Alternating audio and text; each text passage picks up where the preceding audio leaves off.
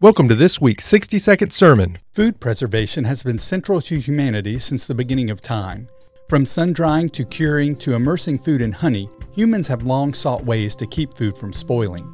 The preservation of food, known as canning, has been practiced since 1772.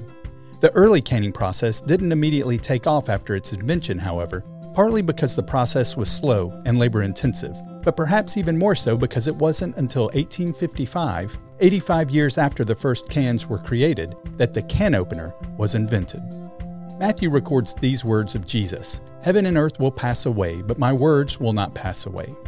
Having a can of food without a way to open it is like carrying a life preserver through the desert.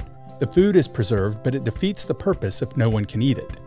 If we are not intentional every morning and throughout every day, we become like that can of food.